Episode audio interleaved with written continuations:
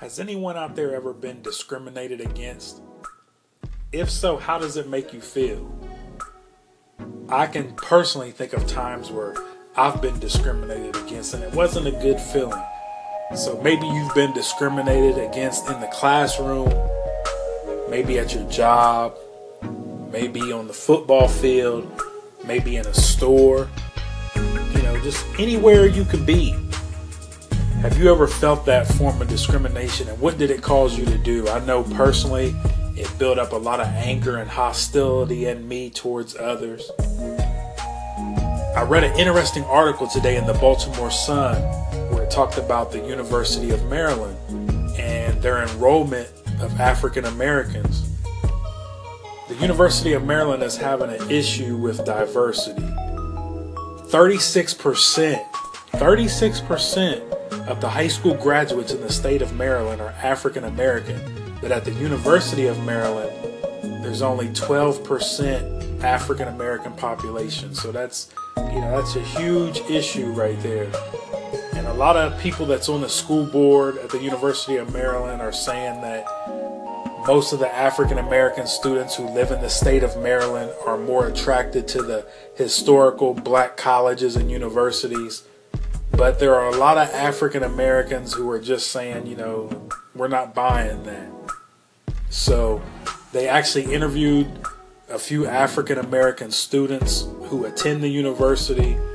And one of the young ladies said something very interesting. She said, when she's in class, she's almost like hesitant to raise her hand in class because she feels like the professors view her differently as being an African American. So it's almost like she's sitting in class, and when she has a question, she just kind of holds it to herself because she already feels out of place in a classroom, where maybe she is the only African American, or maybe there's one other African American in the class with her.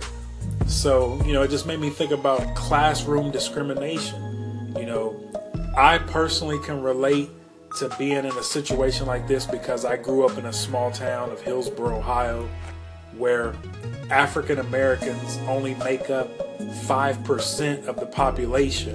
But when you are sitting in school, we only made up maybe 3% of the population. So I think that's why this article really caught my attention because I could put myself in the shoes of some of these students who are attending the University of Maryland. So, you know, it kind of hit close to home.